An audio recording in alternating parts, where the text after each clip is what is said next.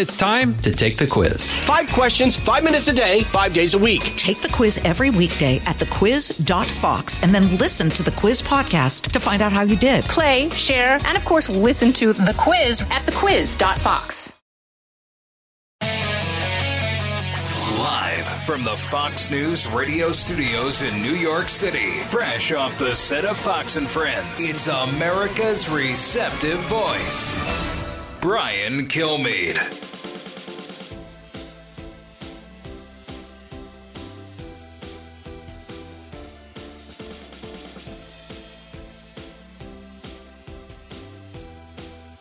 Thanks so much for being here, everybody. It's the Brian Kilmeade Show. We got a big hour coming your way. Senator Joni Ernst is going to be with us. She's fresh off her border visit.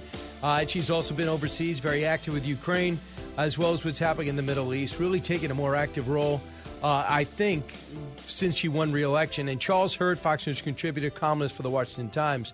So they'll both be with us. Hope you had a great weekend. Hope everybody had a chance to get outside just a little bit and they get back into action because – next thing you know, this summer's going to be over. So you got to have a time to decompress. But wherever you go, people are talking politics more engaged than ever before. So let's get to the big three.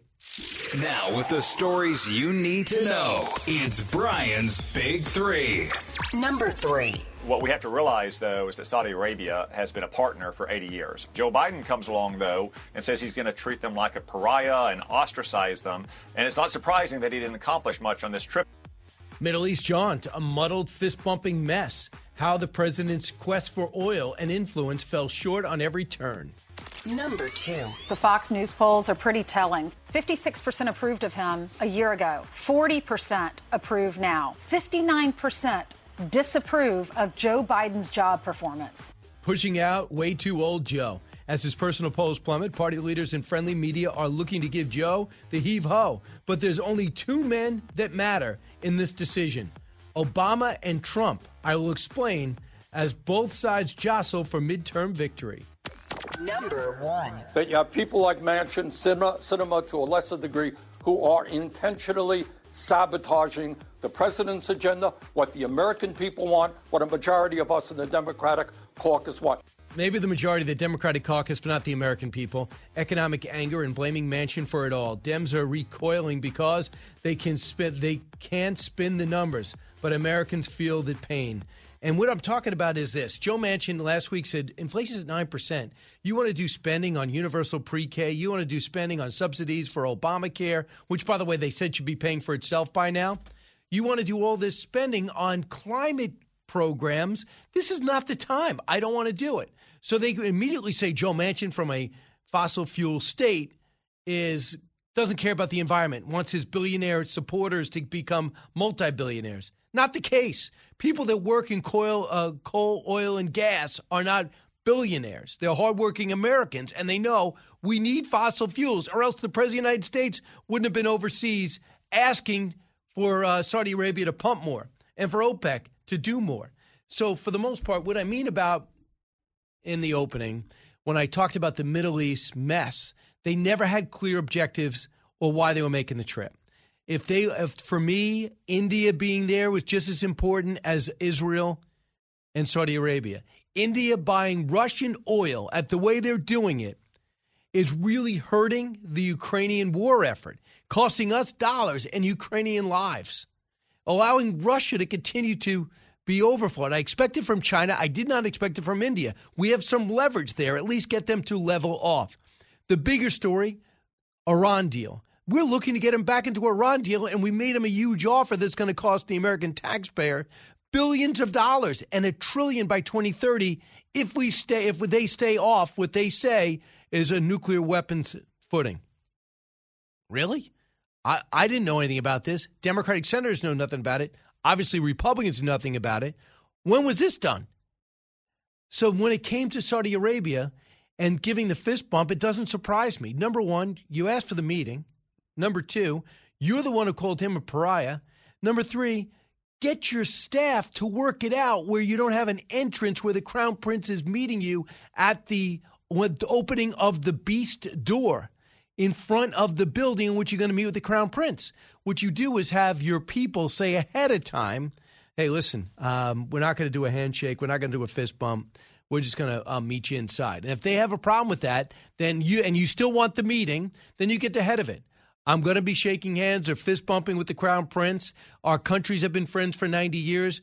What happened in 2018, I find unacceptable. I'll bring that up to him behind closed doors, but I am not going to blow up our decade, nine decade old relationship over a 2018 uh, killing of Khashoggi. Because remember, it's 2022. As horrific as it was, that's 2018. He's the one who boxed himself into a corner, and if his staff can't get him out of it, at least get ahead of it. Cut one. They come down every single day, the best of my knowledge. When will we see the impact of this visit? I suspect you won't see that for another a couple weeks. And, and, and, and we'll, and we'll see more when we see gas stations start to lower their price consistent with what they're paying for the oil. Okay. Number one, what an idiotic statement.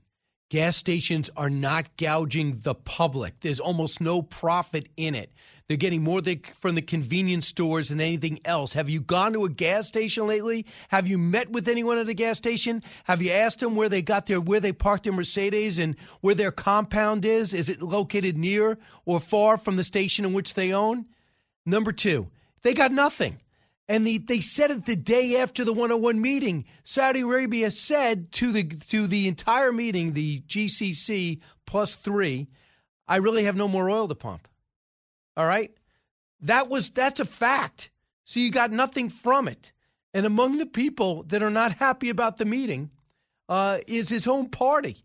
Almost all the squad has weighed in on this in terms of what's going to happen with this inflation, oil and gas prices because of the trip? Not much. Cut four is Jared Bernstein doing the best he can to talk about uh, to talk about inflation and what he plans on doing about high gas prices, noting and emphasizing that the prices have been coming down of late. Cut three. Inflation, which is unacceptably high, let's get that clear right out of the gate, uh, went up 1.3% in June. Uh, again, an unacceptably high increase. Half of that increase is energy prices alone. Now, since then, the price of gas has come down 50 cents a gallon. There are now 20,000 gas stations across this country where gas is below $4 a gallon. Still too high, but that's moving in the right direction, giving Americans some much needed breathing room. Yeah, well, the problem is I don't know where those 20,000 gas stations that have under $4 gas. I have never seen it. There's more that's over $5 gas. And the thing is this is way more than we ever than we ever anticipated paying. I thought anyway in my lifetime and I think it's intentional. You know there's a new move in California not to allow any more construction of any gas stations. So they're trying to starve us away from fossil fuels when the country and infrastructure is not close to ready. In terms of Saudi Arabia, in terms of people giving backlash on the trip, Bernie Sanders uh, um, speaks for a lot of Democrats. Cut 14. Should Biden have gone? No, I, I don't think so. You have a, a leader of that country uh, who was involved in the murder of a Washington Post journalist. Uh, I don't think that that type of government should be rewarded uh, with a visit by the President of the United States. Okay. A lot of people, including Adam Schiff and every people weighing in about that. In terms of what the policy is going to be, it's very simple. It is not that we agree with Saudi Arabia. It's not we agree with the crown prince. He is modernizing his country to a degree. They have gutted a lot of the madrasas, absolutely. They do provide a lot of intelligence that we'll never know specifically what it is, but we know it is extremely helpful. The other thing the president was not clear on and was basically lying about was that the initiative of the direct flights from uh, Tel Aviv to Jeddah, Saudi Arabia, was the beginning of a thawing of a relationship. He, they came out and said that's not the case at all. This is a convenience for the people to commute between the countries that we thought we would put in place. And things have gotten better. And please don't tell me that you think it's because Joe Biden got elected. It wasn't. In fact, people were critical of Trump because they were they were just befuddled why Saudi Arabia liked him so much. Here is Nikki Haley. She was on with me on One Nation last night. She sees the big foreign policy picture and sees this huge tilt towards Iran again. Cut 17.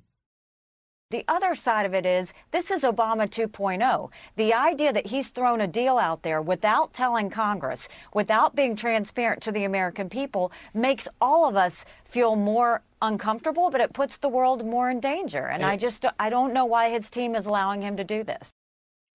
And they did.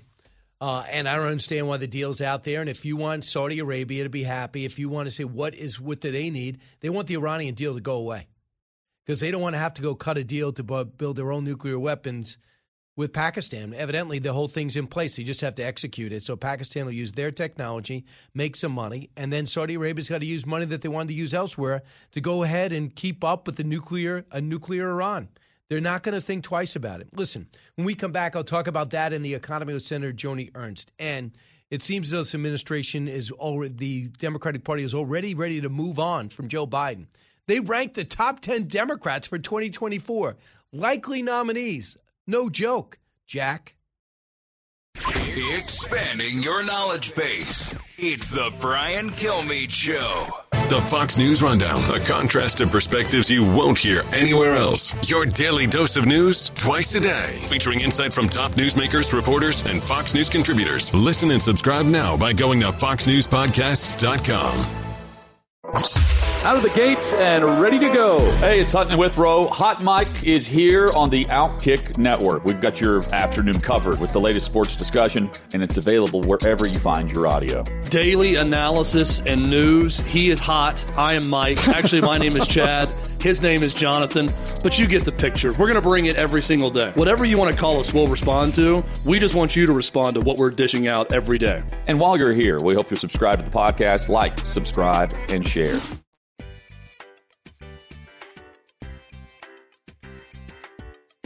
A talk show that's real. This is the Brian Kilmeade Show. It's not just local taxpayers picking up the tab. You're saying the federal government is helping. Well, local taxpayers are not picking up the tab and should not pick up the tab. Um, and we really need a coordinated federal response. We know um, that it's done uh, for refugees who, who come uh, to, to the states from all points uh, of the world, and the same has to be uh, done in this situation. So that is Mayor Bowser of Washington, D.C., upset that uh, Arizona and Texas are mounting these illegal immigrants, uh, putting them into buses and dropping them in Washington, D.C. After all, it's the federal government's policies are allowing this to happen. States are almost helpless, but they have to take them in. NGOs have to set up, then they have to take over these small towns. Uh, we don't know what kind of criminals are coming across. We know we get a lot of them. And instead of that, Governor Abbott just says, get on a bus and go. And Governor Ducey's doing it too. Uh, with me right now is Senator Joni Ernst. Senator, you just at the border. This is a desperate situation, and this mayor's complaining about illegals coming to their uh, to to Washington D.C. You believe that? I can't believe it because we heard on this trip to our southern border just this past week about the landowners who they don't even feel safe living on their ranches and farms anymore. Many of them have moved into town because the number of illegal migrants that are crossing through their properties, stealing their vehicles, breaking into their buildings. Um, one rancher said he can't have his 16 year old daughter go check cattle anymore by herself because he is so scared of what would happen to her if she was out there all alone. These people are dying um, also on their property. In one county alone, landowners have found 120 bodies so far this year in southern Texas. So uh, it is a crisis, and we were able to witness this firsthand as we were on the border last week. So uh, Bill Melugin tweeted out after the mayor came out and complained. DC is getting a small example of what tiny Texas and Arizona border towns have to deal with every single day with far less capacity. I heard the stat that only 30% of Border Patrol agents are actually doing Border Patrol. The rest are just processing people. What did you see? Yes, that's exactly what we saw as well. We heard that from the uh, Border Patrol agents.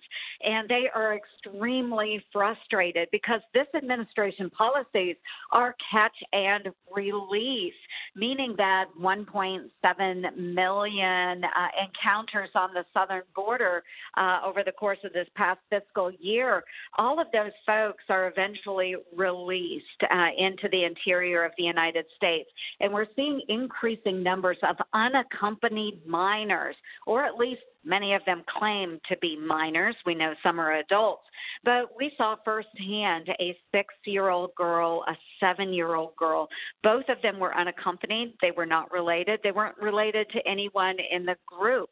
They were basically handed over to these coyotes or smugglers that brought them up to the southern border. And Customs and Border Protection Services and the patrol agents also stated that about 30% of the women and children um, will report to authorities that they have been sexually abused along the way. And those, those are just the ones that report. The Border Patrol agents are afraid it is closer to 60% of the women and girls are being sexually abused. Senator, before you got into office, I believe, I think you were probably still in uniform. They did an auto- autopsy after Mitt Romney lost and they said Republicans have to be easier on the border. The rhetoric is alienating Hispanic voters. And it turns out Trump just uh, said, I don't believe that. And he was so aggressive on it from day one coming down the elevator, uh, escalator. Do you believe that's changed and it's part of the reason Republicans are getting more of the Hispanic vote? Because they realize when you crack down on the border, you're not anti Hispanic, you're just trying to watch uh, American security. Do you think that message is getting through to the Hispanic community? Absolutely. And if you look at a number of these southern border states, uh, it is largely populated by Hispanics, those that have come into the country legally. And they are frustrated. They were the ones that were sharing with us how dangerous it is. Um, it, it is very frustrating to see these Border Patrol agents, again, many of them are Hispanic.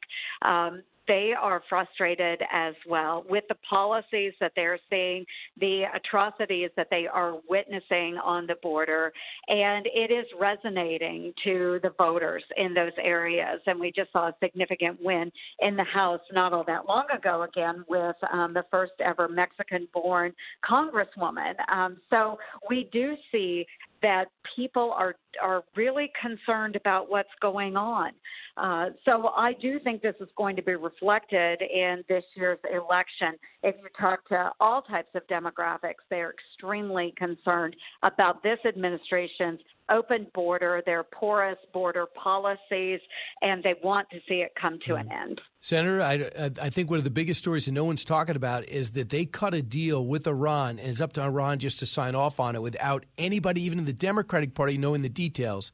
Even Senator Menendez, Senator Cardin, Senator Schumer that voted against the last deal with Iran. And that's what also ticked off the Saudis. People think it is just about oil. Why would the Saudis do us a favor when we are actually fortifying their number one enemy? Oh, Brian, exactly. Uh, that that is the looming question out there. Is that why do we continue to work with Iran, which is the enemy not only to the United States, but to so many of our allies and partners across the Middle East? And so here is the administration who has been working on this agreement with Iran behind closed doors in conjunction with the Russians, no less, um, and coming up with policy that we aren't even uh, privy to and that continues to anger our partners in the region. They are the ones that have to stand up and really push back against Iran and their nefarious activities and the uh, the violent extremist organizations that are funded by Iran. Um, but then we have to go begging to Saudi Arabia and others. Oh, please increase your oil production, do this, that, or the other when we haven't been good friends to them. At least this administration has not been. So the again, I've said this so many times, but the Biden administration and President Biden's foreign policy, I cannot figure it out. Not one iota. It doesn't make sense. Either can our enemies, and worse, either can our allies. Uh, Senator Joni Ernst, thanks so much. Appreciate it.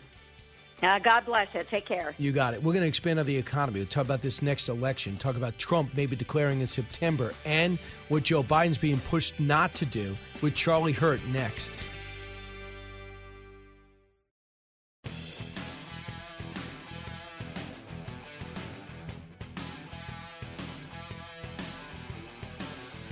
A radio show like no other.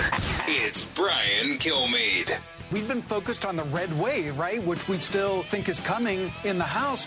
But Republicans now recognize they could lose the Senate. And if we'd been uh, a couple months ago, uh, we would have said that they looked likely to take the Senate.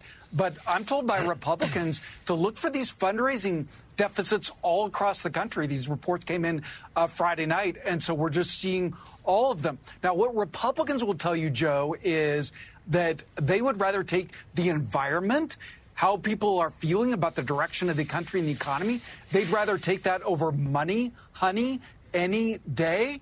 But this uh, lack of money is really hurting these campaigns. We're seeing it in Ohio. You mentioned there Tim Ryan, how far ahead he is of J.D. Vance. What's the consequence of that? This summer, like usually a time when campaigns are sleepy, Tim Ryan's on the airwaves in Ohio, unanswered by J.D. Vance, saying that he's conservative friendly, that he can reach swing voters. He shows a sheriff in an ad. He uh, has an anti China ad. He hits J.D. Vance for being a hit at Washington cocktail parties, all possible because of this money disparity. So a couple of things are happening, and that was Mike Allen, co-founder of Axios, talking about the money. The the Dems on in the they think they have a shot at maintaining the Senate, and they think they can do it through guys like Tim Ryan, who's pretending to be a moderate. And I thought when he first got in, he was a moderate, but he's not. He votes with Joe Biden 100 percent of the time. His rants on the on the House floor are absolutely way to the left but he has raised uh, he has spent 6.4 million on TV ads since winning the primary. Vance hasn't spent any money at all. Now on the sideline is capitalist Peter Thiel, who helped put Vance in place along with Trump's endorsement. He has not spent anything yet. We'll see if that changes. With me right now is Charlie Hurt. So, Charlie, do uh, before we get into the presidency, and everybody thinks that that's obviously the more sexy thing to talk about. You see Democrats raising money to try to hold the Senate and they're trying to do it in a place like Ohio. Yeah. Well, of course, Republicans are at a disadvantage in the Senate. Look at the map. I mean, if you look at the map, this is like the worst. The the uh, you know because you know a third of the Senate turns over every two years. This is the the low point for Republicans. If you look at the map, this is the worst map Republicans can ever face. In two years from now, it gets better, and in four years, it gets even better. So so yeah, Republicans are are up against something here. But in terms of the the fundraising yeah, difference, the thing about that is, yeah, the and and all the polling sh- shows this, and that New York Times Siena poll from last week, everybody's been talking about it, is uh, is the latest to show this. The Democrat Party has become the party of privileged whites. It's it's losing working class, normal American voters, and because of that, yeah, you can raise tons of money if you're a Democrat in Georgia or Ohio or wherever, and and uh, you're raising, you know, the, the, those fundraising numbers from Stacey Abrams. She raises more money from California than she does from Georgia. Yeah. She raises almost as much money from D.C. as she did from Georgia, and so yeah, when you're the party of privileged whites, you can raise a lot of money, but that says nothing about about um, enthusiasm, and it says nothing about voters. Trump proved that you can uh, spend less money and win an election. Um, but that said, absolutely, it is a it, it, the map is horrible for Republicans in the Senate this year. So, but but even even though it is horrible for them, we're still talking about the possibility that they could pick up a couple of seats. I mean, what people forget about the midterm elections was the the Republicans lost the House with Trump, but they also gained two seats in the Senate. So right, was, and they and they beat the odds on the House too. They didn't lose as much as yeah. uh, a you know th- that that uh, you, you know w- within that cycle. But also, but and this is not for nothing. Um, but I think it uh, speaks to the the bigger problem with Democrats is that that you know it's it's a little bit sort of unfair when you look at the Senate today. It's actually it's not 50-50. It's 50-48. You've got 50 Republicans, you've got 48 Democrats. You have two, one of whom is a socialist. You have two independents who caucus with the Democrats, and I get that. Angus King, yeah, Bernie Sanders. And Bernie Sanders. And I get that. And that gives them the right to pick their leader and, you know, whatever. That's great. But the point here, and of course, the only reason they get the Senate is because they have the vice presidency. But that said, I think it's important to, to remember that the fact that the first of all the only way the democrats have the senate is because of the vice presidency but also that two of their members two of the people that caucus with them are not you know nor- members of their party, it goes to the heart of which is this is the biggest issue, and and and I think so many people in our business sort of miss this stuff. The Tea Party that the Republican Party, the Republicans have been through, that decimated Republicans for the past, uh, you know, the infighting that destroyed Republicans for the past twelve years, um, is just starting to hit the Democrat Party. They are divided. They have a lot of problems that we can't even. The reason Joe Biden got the nomination is because they couldn't get behind the crazy, crazy Bernie or crazy. They Elizabeth knew it would be the death to their presidency. Uh, Right. Any hope for the presidency. They knew and- it. and- And, and- yet he was the most popular among the. and, and, and the problem there was uh, uh, uh, on their own side. The, you know, it wasn't that fewer or more uh, independents. You know, you know, they weren't worried about independents. It was actual Democrats who weren't going to vote for Bernie Sanders or Elizabeth Warren. That problem still exists today, and it's why I think that uh, you know we can play all these games about oh well who you know if they're they're going to dump Joe Biden and go with somebody else. I, yeah, I, I, I don't see how they go with Joe Biden, but they're going to have to find another Joe Biden. Because of course Joe Biden, Joe Biden had this whole thing about how he spent 50 years being this harmless moderate in the Senate, which of course is the reason that Barack Obama picked him to be vice president in the first place. And and he was still riding on the fumes of that, even though his campaign and and when he said things like, "Oh yeah, I want to give free health care to illegal aliens," most voters were like, "Well, he's a politician. He's lying about that." That's Right. why they they thought he was a A moderate. couple of things. I mean, I mean, we watched him debate with Bernie Sanders. Remember, when Bernie says, "I'm not going to stop fracking. I'm not going to do this," and and basically he did worse. He basically stopped offshore drilling. He has made, he's expanded the places uh, uh, that you can't drill over in Alaska. We know with this whole federal land and all the permits needed, you might as well not be able to drill at all. And he also intimidated these uh, these financial firms not to invest in a place that needs investment in order to drill. Oh, this this is the high water mark for left wing uh, power in Washington. See, I They will- fear it's not. Oh. Because if you keep training these these these kids through college that, that America sucks and that we have to go to more equitable policies and that meritocracy is dead and capitalism is mean, don't you worry about that. Right, there's nothing I hate more than Pollyannishness, uh, and I and I, I worry that my hopefulness isn't getting in the way of this. But when you look at the polling, and, and immigration is the best example. When you look at the polling on I- illegal immigration, um, it, it, it we have decades of polling that shows Democrat voters are not for open borders, and of course we're starting to see that in you know Texas 34 and in other places. De- Democrat voters are not down with this stuff. And and so I, I obviously you're right. And you know what has happened? It's like the thing that Charles Krauthammer used to say, which was that when conservatives gave up universities and, and colleges, they uh, kind of lost that part of the fight. And so we do have a lot of young people coming on who are nuts and who are not taught like basic civics.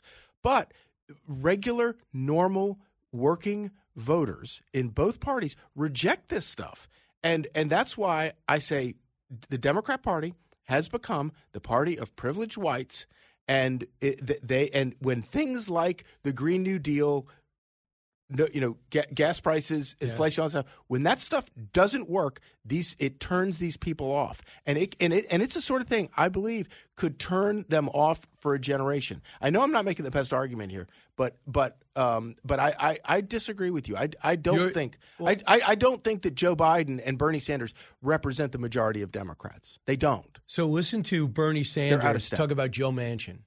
And Joe Manchin, who did America another service by saying inflation's at 9%. This is Yes, not the did. time to push a, a green agenda. Listen to what he said about him. Cut two. I make clear that you have people like Manchin, Sinema, Sinema to a lesser degree, who are intentionally sabotaging the president's agenda, what the American people want, what a majority of us in the Democratic caucus want. Nothing new about this. When Man- Manchin sabotages climate change, this is for future generations. This is an existential threat to humanity. look, you look at polling and everybody wants to do, you know, likes the planet. Everybody wants to, you know, uh, have a clean water and clean air. That's that, that I, I, you know, and a hard stop.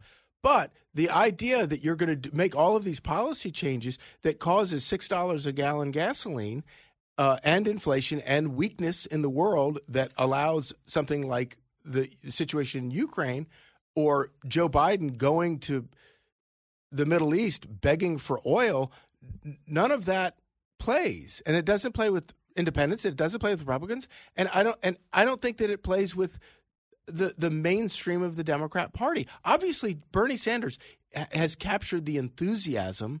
Why do you think Democrats didn't want to go with Bernie Sanders? Why were they so scared of him? They were scared Democratic of him leadership. But the people were voting for him, right? I mean, they were. Yes, yes. But even though he has no African American support and was about to get, he was going to get trounced in well, South Carolina. I, I would argue that African American support is eh, that that is the key to the, my argument here. Is that that that you know the, those most Democrat voters are not ideologues. They want things that work. They want politicians that make their lives uh, allow their lives to be better or make them better. Well, do do it. To, you know, I'll believe you, and I want to believe you, Yeah. Charlie. If they if the Youngkin si- if there's more Youngkin situations where you have blue states, they're slightly purple, they look at the Republican and give them a shot, well, or her a shot. Well, well, look at this situation with the, uh, uh, the some of these recalls. The, the the the school board members in San in San Francisco. Very encouraging. Uh, th- that was, and that was because obviously, you know, the the um, you know, people were able to create an, uh, you know, to focus the issue on the, the on schools and what they were teaching in schools, but voters in the most liberal city in America, one of the most liberal cities in the world, looked at that and said, "You know what? This is nonsense. I don't want this garbage taught to my children." I know. and they won. and Let's so, hope- And I think that that's far more reflective than than whatever comes out of Bernie Well, Sanders. the, I mean, the best thing would be for the Republican Party is not only to win elections, but to do it with African Americans, Hispanic votes, women, to be able to say, don't let people marginalize you and say it's the party of white men when it isn't. But the Republicans never made a concerted effort to go to the inner cities and try to dig out some support there. The best example to me is Senator Perdue. When Senator Perdue was asked about Georgia, he said, Well, I'm going to maximize my vote. Just left the cities alone. And Warnock sat there in the inner city and said, You have no choice. Well, let's be clear. Perdue's not particularly exactly a great politician, and and and a lot of Republicans are not particularly good politicians. Um, Better than Loeffler. Yeah, that's a very low bar. Um, seriously, um, but but honestly, I you know I, I think if you look again, if you look at these these trends in voting, and and I hate looking at polls because you can get a poll to say anything you want, but if you look at longer term trends, and President Trump has a lot to do with this in terms of um, making inroads into African American voters and Hispanic voters by talking about normal things they care about. Those voters want stuff to work. They're Right. not ideologues. When we come back, uh, Washington Post put out the. He's got to go. Only one. Oh, he can only stay one. So this is what you what you're going to miss. Okay. When we come back, without Charlie Hurt, the top ten Democrat candidates for president in 2024, ranked by the Washington Post. Meanwhile, with an incumbent me, president, man, I want to. I want to do this. Right. This- It's too bad. Everyone will be back except Charlie Hurt. All of you are coming back. Allison, Eric, you're going to stay. Charlie Hurt is leaving. Correct, Allison? TV is calling. TV is calling. Julie would kill me. Back in a moment. Both sides, all opinions. It's Brian Kilmeade.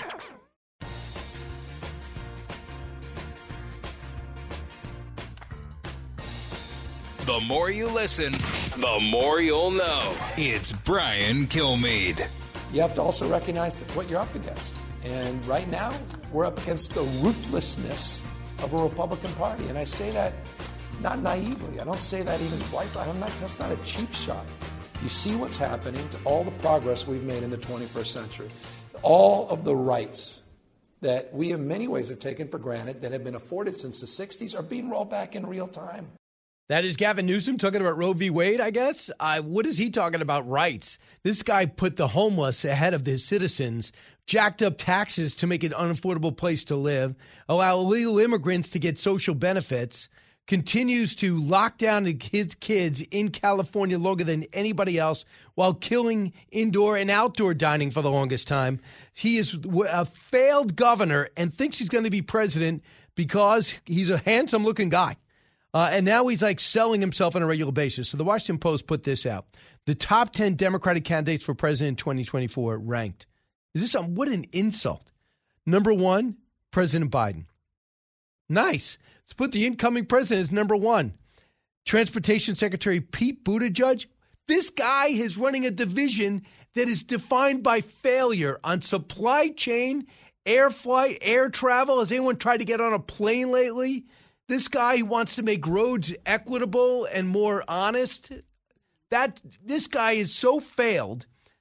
Kamala Harris.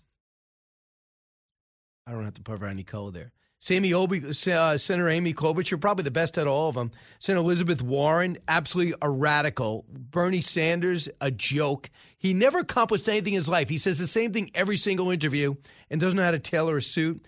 Gavin Newsom's number seven. Number eight, and by the way, Bernie Sanders is going to be 82 or something by the time there's next election.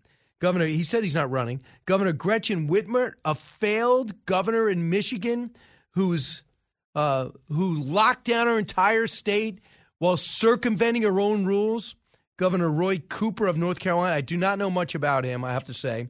And number 10, AOC, who will be old enough to run. Good luck. You go nominate AOC. See if you get one Midwest state to vote for you on AOC. Listen, she's attractive. She's very comfortable on camera, good on social media. Her policies line up more with Cuba uh, than with California. Well, actually, with California is a lot like Cuba. I would say Cuba more than you'll ever get in Montana, Ohio, or even Florida, even though she prefers a vacation there. So, what an insult it is if you come back from a four day trip to the Middle East, not only as your own party manager for fist bumping with, uh, with the crown prince, but now they're listing in your favorite newspaper top 10 top 10 Democrat candidates for the presidency next time around. Remember the last time someone asked him about him? He attacked him on the White House lawn saying, "Hey Jack, read the poll, Jack. Uh, they would prefer me over. They would prefer me number one. Uh, majority would prefer him. They would prefer him over Donald Trump. Every Democrat would prefer him over Donald Trump. I think most Democrats would do that. Currently, the Fox was very kind on a poll. He's got 40% approval rating on a poll. Three and uh, the midterm the midterm polls in terms of both parties, who do you prefer to vote for? The Republicans have a three-point advantage. It should be much greater. I think guns and Roe v. Wade are starting to tilt it a little bit back towards Democrats, but keep in mind this is July. It's hard for me to think they're going to keep that going. In January 8th is really not affecting the election. I'm Brian Kilmeade. Thanks so much for listening. And if you ever can't listen, get the podcast, briankilmeadshow.com.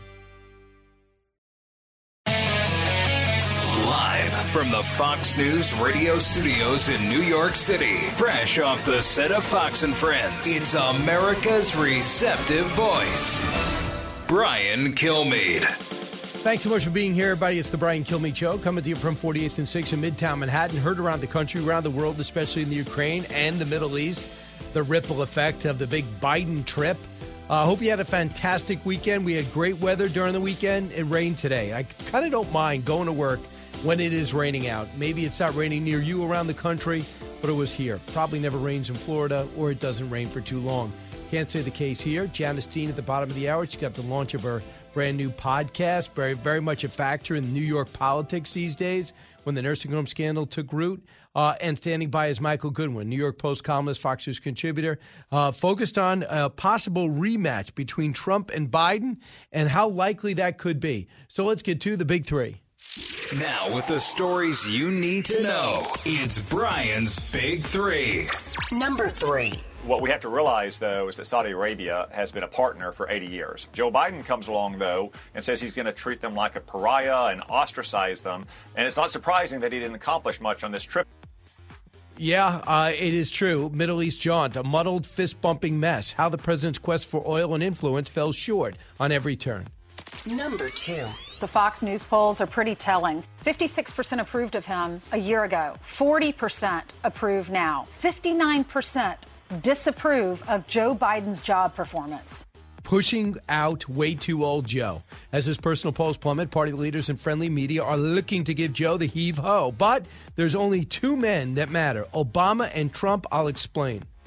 Number one. That you have people like Manchin, cinema, Sinema to a lesser degree, who are intentionally sabotaging the president's agenda, what the American people want, what a majority of us in the Democratic caucus want. Scary that Senator Bernie Sanders says he's speaking for the Democratic Party. Scary that he thinks that, and scary that he might be right. Economic anger and blaming Manchin for it all. Dems are reeling because they can spin they can't spin the numbers, but Americans feel the pain. I could not believe this number. 63% of the American public lives paycheck to paycheck. So when you have that paycheck and it goes up 5%, inflation's at 9%, but in terms of real goods and services, it's over 11%. Suddenly, the paycheck is not flying like it used to. There's no savings here to go uh, for a to go for a vacation, to go for a ride, to go shop, go out to a restaurant. And that's what matters most. And inflation matters most to the American public, not the January 6th hearings. And I don't believe Roe v. Wade. Michael Goodwin joins us now, the New York Post, Fox News contributor. Michael, welcome back. Good morning, Brian. Thank you. Uh, before I get to uh, the rematch, uh, the sequel, Biden and Trump, can we get to the trip? Why are we trying to remake Saudi relations? They've always been complicated for 90 years. Why would they not have an advance team avoid that clash of shake or, or fist bump with the crown prince? And why did they not know ahead of time and brief people that there would not be any deliverables when it comes to oil and gas? Because the day after their meeting, Michael Goodwin, the, the, so the Saudis make it clear we have really nothing more to push out. We've hit our max. Well, I think it is a, a level of incompetence in the White House uh, not to have a better idea of how it would turn out. As you say, the, the idea of deliverables is that the chief executive, the president, can show up with other heads of state and something will have been promised that they can announce, and that makes it look like the trip was worthwhile. Uh, but when there are no deliverables and you've already scheduled the trip, basically you end up begging, and it looks like you got nothing in return. And that's kind of par for the course. As for the fist bump, you can plan these things until the cows come home, but Joe, you you put Joe Biden out there by himself, and who knows what he's going to do. Uh, I, I mean, I think that's the thing. He cannot follow the script uh, unless it's a, a cheat card in his hand. Uh, they should have handed one that said, uh, "Do not fist bump." Uh, the crown prince. Uh, but, but Michael, here's the thing: me and you could be arch enemies. If I'm on, if there's 25 camera, 20, 2,500 cameras, people watching around the globe of me greeting you, I asked for the meeting. You might be, we might be enemies, but you do not, as a human being, walk past somebody, especially a crown prince. So as soon as he's on the, as soon as he's in front of the building, you're screwed. Yeah. Look, look, Brian, I think we should just take a step backward. I mean, the whole run up to this meeting was a disaster. Uh, this is this is again Biden promising something that he could not deliver. So he promises that he will make Saudi the Saudis a pariah nation. Now, why you would ever say that in the first place, you know, as you said, these are complicated relationships for 90 years. And but so the idea that you can settle it once and for all because of the Khashoggi situation is naive. I mean, if 9/11 didn't settle the Saudi relationship, uh, I don't know what would. It is complicated, and furthermore, if you're Joe Biden you made it more complicated with your decisions on domestic energy production. And so now you're in a pickle uh, with energy prices, with Europe uh, looking like it's going to freeze in the winter if it doesn't keep using Russian uh, supplies. So y- y- you've created this pickle for yourself, and you go there. You're, you're embarrassed. In effect, in effect, it's a walk back of the pariah. Comment. It is the whole the whole appearance is. And then of course you muddy it further with this inconsistent messaging and this failure to get anything. I mean he you know he angered the saudis. And the, the larger picture brian is that many many of our allies no longer trust the united states. And it's not because of donald trump. It's because of Joe Biden. It's because of the rise of the left and the ascendancy of the the uh, the anti uh, coalition uh, members of Congress who look at the Saudis, who look at uh, throughout the Mid East and say, "Ha, they're no good for us." Even Israel, they look at Israel, no good for us. Uh, they, they they don't want to have these relationships around the world, and so now Joe Biden, trying to please the left as he always has been doing for the last year and a half.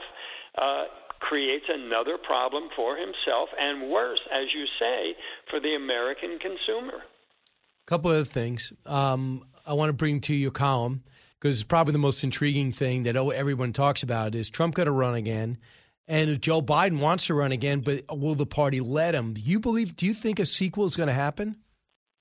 Look, I, I I think the odds of it are much higher than I thought they would be. Uh, I, for the life of me, every, every time I thought about it, I thought, well, something will come along, something will happen. Much as Donald Trump happened in 2016, uh, something will happen to both parties, and we will have fresh blood in 24.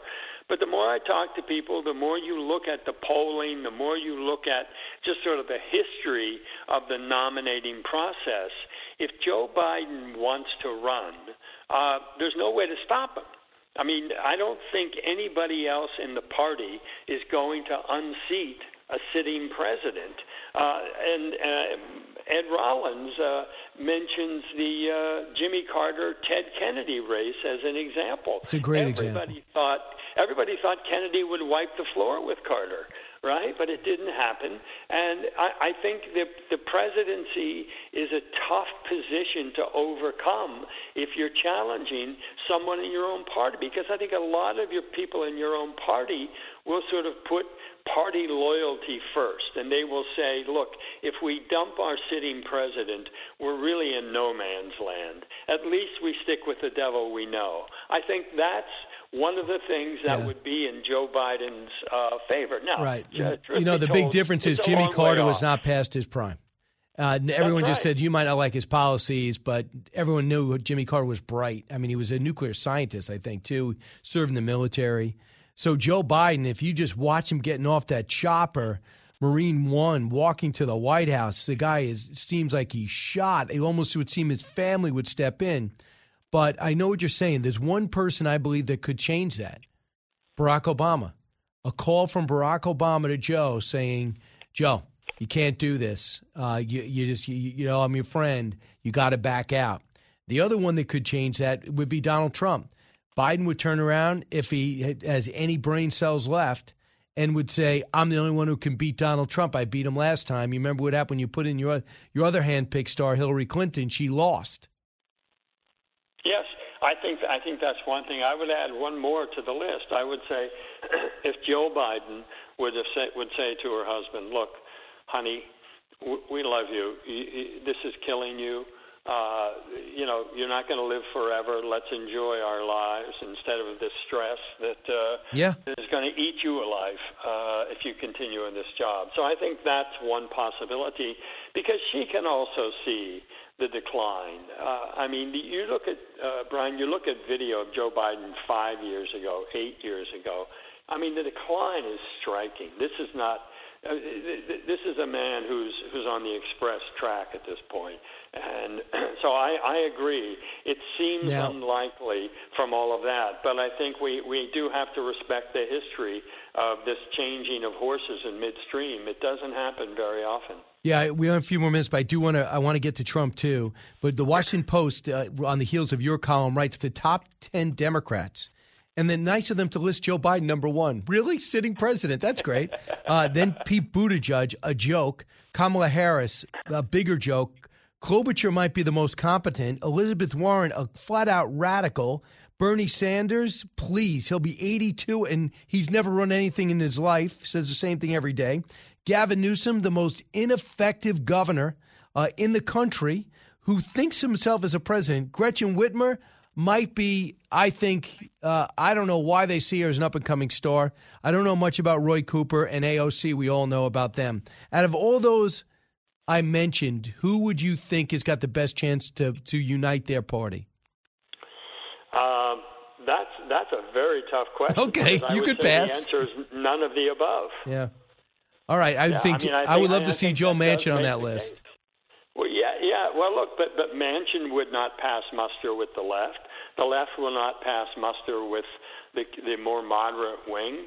Uh, I mean, the party's a mess, uh, in part because uh, the the far left wing is relatively small, but it has controlled everything. I mean, it, look, it, Brian, you and I have talked about this numerous times. It is one of the great mysteries to me why not just Joe Biden, but Nancy Pelosi and Chuck Schumer have essentially turned over to the Bernie Sanders AOC wing of the party all of the power. I mean, the legislation that they've put forth, everything from packing the court to ending the filibuster, these are all far left ideas.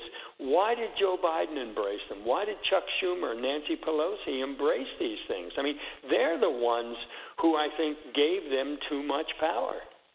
Uh, lastly, Donald Trump. They're saying not only it's it's just a matter of when, not if. He looks like he's going to run again, and if he lets if he declares in September, no doubt about it, it hurts the Republicans because they got to win in a lot of battleground states, and they'll be able to run against Donald Trump, who, as even his biggest fans know, is polarizing. Do you think he's the best choice for Republicans right now? And if he, do you agree with my assessment about if he declares in September? I, I think if you look at the polls, uh, right now he is the strongest choice. Uh, there, there's never been a poll that I'm aware of where he is uh, even tied for first. I mean, he is clearly the dominant figure in the party still. Uh, the, I mean, the New York Times poll, which you would think would be the one that would uh, try to hurt him the mer- most because anything, everything the Times does is loaded. Um, they had him at 49%, DeSantis at se- second at 25%. Uh, so it's and look, nobody else out there on the uh, on the campaign trail is looking for an endorsement from Ron DeSantis or Mike Pompeo or Mike Pence so much. Men I respect, but they are do not carry sway in the party. And until that changes, again, Ed Rollins' point, until that changes, the nomination is Trump's if he wants it. Interesting. Can you, if I told you that there would be a party nominee that would be impeached twice, and then they would have hearings about his sanity in his last weeks of office, would be leading person for the next term, you'd say, Brian, it's crazy. I mean, we're a nation that destroyed Senator Allen's uh, nomination uh, because he said macaca, and now you have you have th- you have three amazing public trials, and that Donald Trump is still the most popular. On, on that fact, are you astounded? Have you seen anything like this? No, no. I, I mean, I, and and in some sense, the harder the Democrats push on him, uh, the stronger the embrace is from his supporters. And look, if if if not Trump, uh, I don't know who could unite this party more than him. I mean, despite his liabilities and despite the what seems to be that he's he's his hold is slipping. Uh, 49% is not a great number, but it's still the biggest number. And this is just a raw process. You you one state at a time. You go through these primaries, these caucuses. Remember, back in 16, he didn't he didn't blow people away in the beginning. Uh, he was winning, you know, 30% to 25 percent. Uh, but that's what the nominating process is, and it it plays out for both parties in that same way. That if you can just keep winning or finishing second or third, picking up delegates in every state as you go, and the and the field shrinks because people can't afford to continue. That's how you win the nomination, and he is right now in the best position to do that, despite all the things you and I agree on in terms of his liabilities and and uh, the way he has conducted himself in some of these issues. Yeah, So, not his agenda. uh, it- it- Yeah. yeah, you cannot you cannot ignore him. Right. Absolutely. I love the column again. Not a surprise. Michael Goodwin, thanks so much. My pleasure, Brian. Thank All right. you. Yeah, I love the title too. Grumpy Old Men, the 2024 sequel of Biden and Trump. When we come back, your calls 1 408 7669. Learning something new every day on The Brian Kilmeade Show.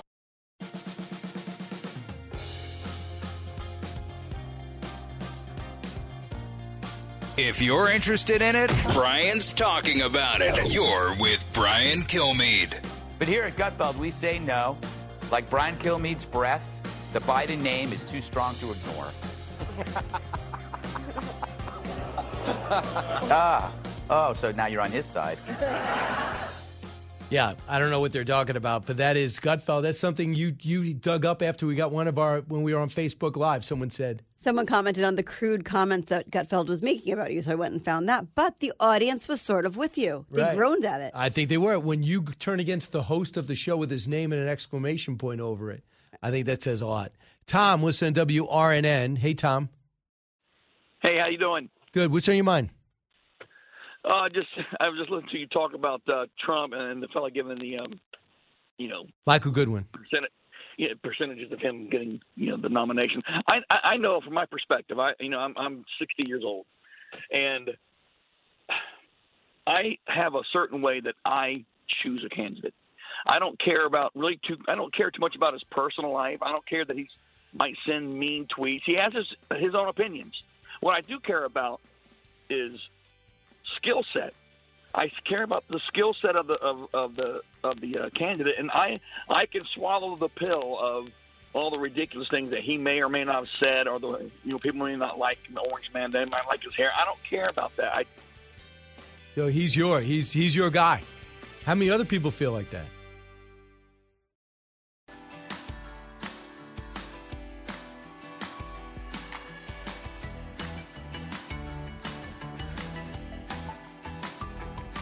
Radio that makes you think. This is The Brian Kilmeade Show. Of course, what's important is looking forward, and the administration and all of us are focused on where else can we reduce costs for families, even as we try to bring down the deficit and, and help to reduce inflation on the fiscal policy side. The United States is in a better position than any other country in the world right now. If we make these right policy choices, it will matter. It will make a difference. It will bring prices down more quickly and give us a better chance to drive that transition effectively. The transition effectively, they're still tar. That's Brian Deese, one of his chief economic advisors.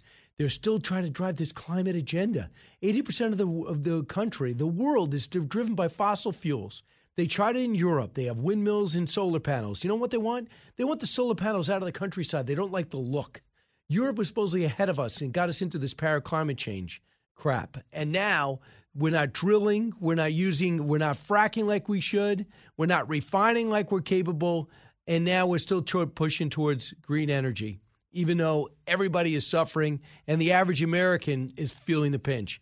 Uh, Janice Dean is an above average American, but knows what it's like, like me, to be uh, paycheck to paycheck and that type of budget. When the gas goes up, when rents go up, it matters. Mhm. And this, they seem to be oblivious. They keep talking about green energy. I'm not sure. I just I don't know if they have a message right now. I think they're trying to get away from the things that Americans really care about and trying to sort of like here's the shiny object over here, climate change. Well, I don't know. I I think that that's really what they're driven by. It's like their only focus. I, I just It's important. Listen, I you know, I cover weather. I think it's important that we have to you know protect the environment for our kids future do i think it's you know it's the most pressing thing right now fox news alert no there are other things that americans are really worried about and that is putting putting food on the table and driving their cars And Janice is here uh, for one reason. Uh, she likes me. She likes Allison and kind of likes Eric.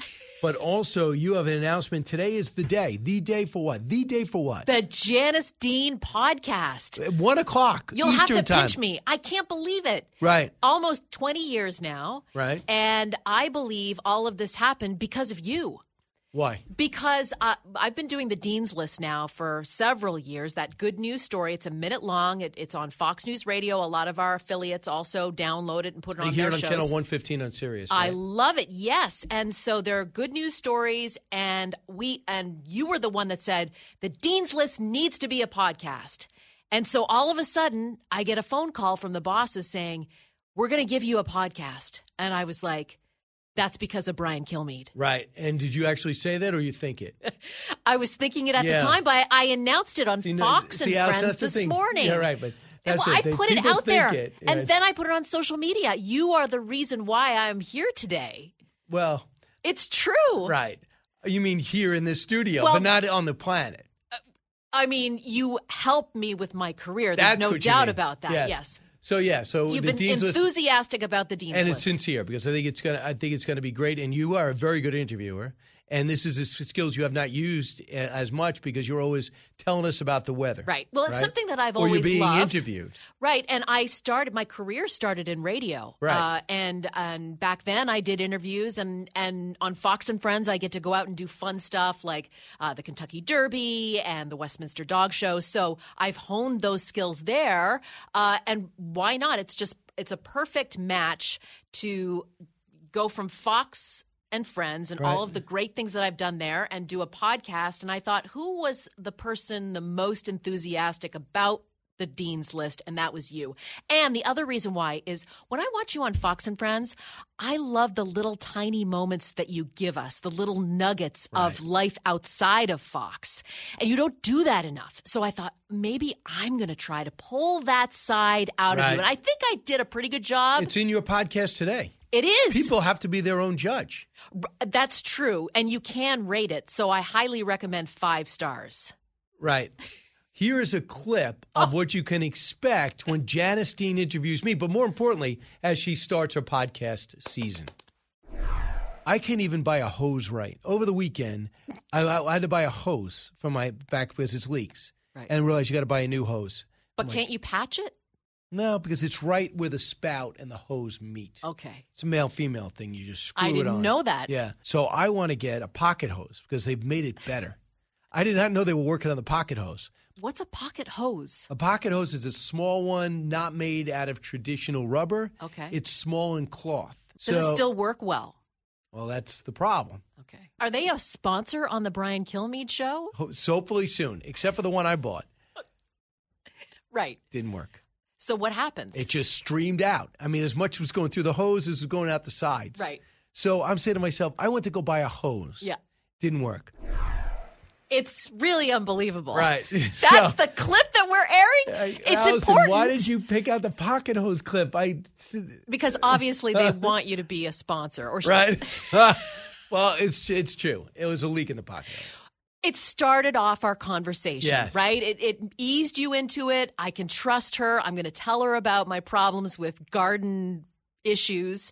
And we started with the pocket hose. We never resolved the issue, but did you resolve the issue? Uh, my wife did. But it turns out she got. See, of course she did. So what happened is we both went hose shopping together. It was it's very romantic, Mm. and because she never would have believed she wanted a spiral hose, Okay. the one that like an accordion that rolls up itself. I didn't know there were this many hoses you Oh, could yeah. choose. It's unbelievable. So I go, we go to Ace, no, no go. Then we go to Home Depot, no go. Now, if I had come home, gone to both places, know what she would have said? You didn't look in the right place. Right. They have them. You just didn't find them. Was there an internet uh, conversation about this, like going on, and or do you have to actually see the hose when you go in there? No, I've, I'm I'm a touchy feely person, and I go in there and no spiral hose, so I get the pocket hose as advertised on TV, and I didn't touch it. I just screwed it on, and all of a sudden, a couple of days later, I turn it on. It's everywhere. Right, which we covered. So I take it off, and we and my wife comes walking in with the spiral hose, and she put it on herself. And what? It, and how was the spiral hose? Um, and the, the pocket hose is just laying there dead on my porch. This is not so good. I just sitting there like you never returned it. Yeah, I am gonna. Okay. Because I should be able to, but I took it on. I, I bought it and threw out the container thinking it worked. That is the your first wrong Big move. right. Don't ever do that. Don't ever throw out the packaging because there is going to be a time like now when you have to return it. They're not going to take that pocket hose bat. How much you want to bet they do? How much you want to bet? I bet you Home Depot takes it back. Well, they have to now because it's now on the radio.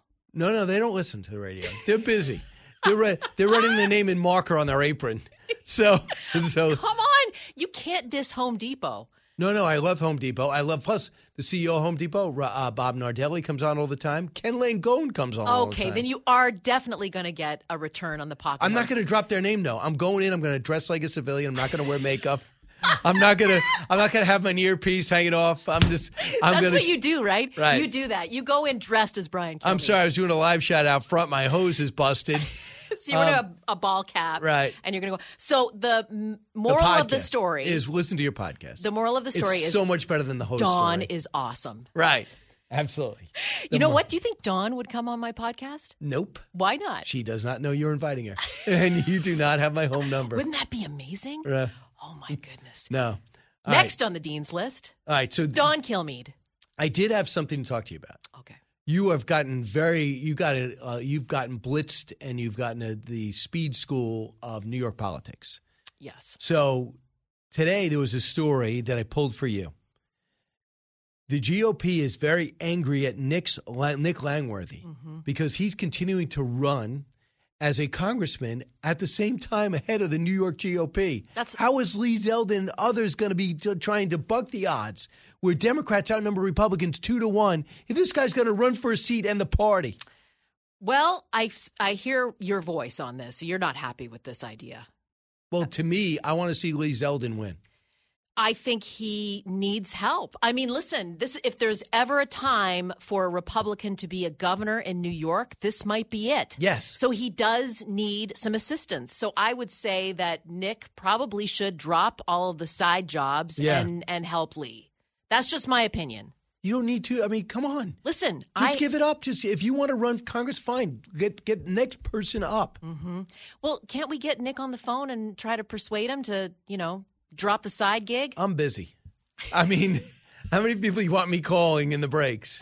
I mean, I gotta I gotta do that. So Lee Zeldin, somebody who uh, emerged with the nomination.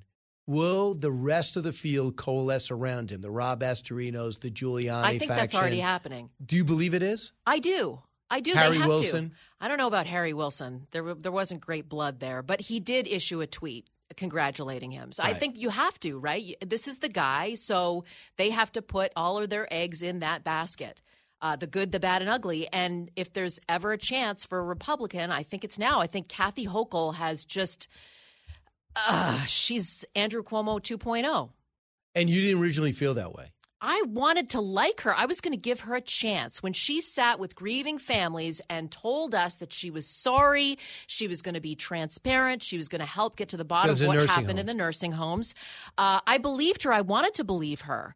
And honestly, Brian, if she had done half of the things that she said she was going to do, I might have voted for her.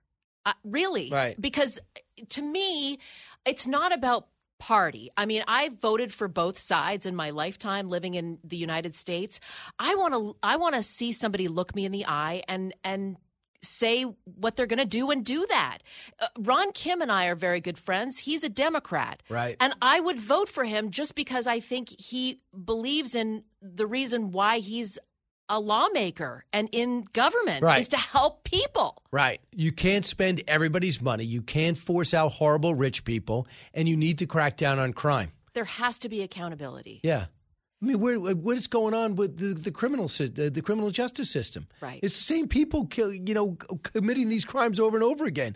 Who is that helping? This is How what, could you not run on that? And this is what people care about. These are the things that people care about. They want to be safe. They want to take care of their family. They want to put food on the table.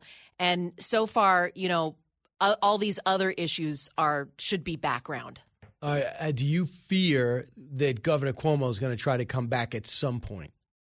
Oh my gosh. I don't think so right now. I, I you know, he's been very quiet lately, which scares me a little bit because he's the type of guy that wants to be in the spotlight regardless. And for a while, there were uh, rumors that he was going to come back and try to run as an independent. Uh, which actually would have helped Lee Zeldin the most, right? Because he would have completely Taken divided Democrat. his party.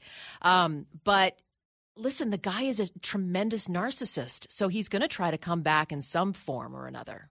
So, and that that'll be bad news for New York. Uh, if he's going to be trying to do something for New York. But listen, there are a lot of investigations still underway. I have to believe that something's going to stick and something's going to happen with him. Do you miss Chris Cuomo on the air? He's supposed to come back. Right. That's Have what he keeps that? saying. Yeah. I think it might happen. And do you know where? I might. You want to tell us? There's rumors that News Nation is going to hire him. Really? Mm-hmm. Allison, will you be? You've heard that too? No. Oh, she hasn't. Okay, because you were nodding I- along. that's a rumor. I did see it sort of on the interweb, so that's Right. why I'm telling you now. Um, and you know, listen, I have a problem with Andrew Cuomo. I had a problem with Chris Cuomo helping Andrew Cuomo, but I also see the other side of it of a brother trying to help his brother. but didn't he say stuff about you? Yeah, he called me a weather. Can I say that on this Yeah. air? Called me a weather bitch, apparently. Right. And I'm still trying to find those texts. I, I've foiled for them, actually. So hopefully I'll know in the next few weeks and I'll have proof that that happened. Very interesting. Yeah. See, you became very tight-lipped a little bit during this the, the I New York State conversation. I became- mean, listen, I have to be a little bit careful. But no, but you should. Uh, that's true. But I mean, on your podcast, if you you you really got to know New York State, so and that that's become an area of your expertise. You should really jump on that. You think so? Well, what I- should I do next? Well, I don't really know much about the inner workings of New York State. I know who's in power: Democrats in almost every way, shape, or turn. Well, that's what happens when you become an advocate. When you become someone who wants to change something that that has happened to your family, you learn real quick who the players are and who you need to talk to, and you also learn who the people are that are going to help you and Right. who aren't. And you don't really care about Democrat or Republican. It's who who sees I right and don't. It really when it be, and it's not about politics when it comes to the deaths of 15,000 seniors. It's about right or wrong. Right. So are you going to write this or are you going to continue to ignore it? And right now Kathy Hochul continues to ignore it. And the other thing to keep in mind, because Governor Murphy is not exonerated from this. He's not, and he just Governor became- Whitmer too. No, and so if we uh, continue to beat the drums, which we are going to continue to do, I I believe we're going to have a rally in the next couple of weeks, which I'll tell you about uh, when that happens. But if we open the floodgates of an inve- investigation into what happened in nursing homes in New York, that in turn will also hopefully spur. Uh, news stories and maybe lawsuits in New Jersey and Michigan and Pennsylvania. Right. And lastly, I took my tie off for radio. Was it a good move? You know what? I, I noticed that there was more of And- a casual look for you. Is this the first time that you've done that? Do you feel a little weird? I feel good, but the way the way you're not jumping to say I look better without it. You a always look good, Brian. She's not happy with I that. listen. I can't wait for people to hear you. One not ju- o'clock. it's one o'clock Eastern. Uh, it's not just about the pocket hose. We dig deep. We dig deep. We Right. Allison? Did I get him? It I was mean, fantastic. I highly recommend everyone listen at one o'clock today. All right. Thank you, Janice Dean. Anytime, Wherever my you get your podcast. Yes. And you can get it, I mean, Apple, and then there's Spotify, but Right. also foxnewspodcast.com. Back in a moment.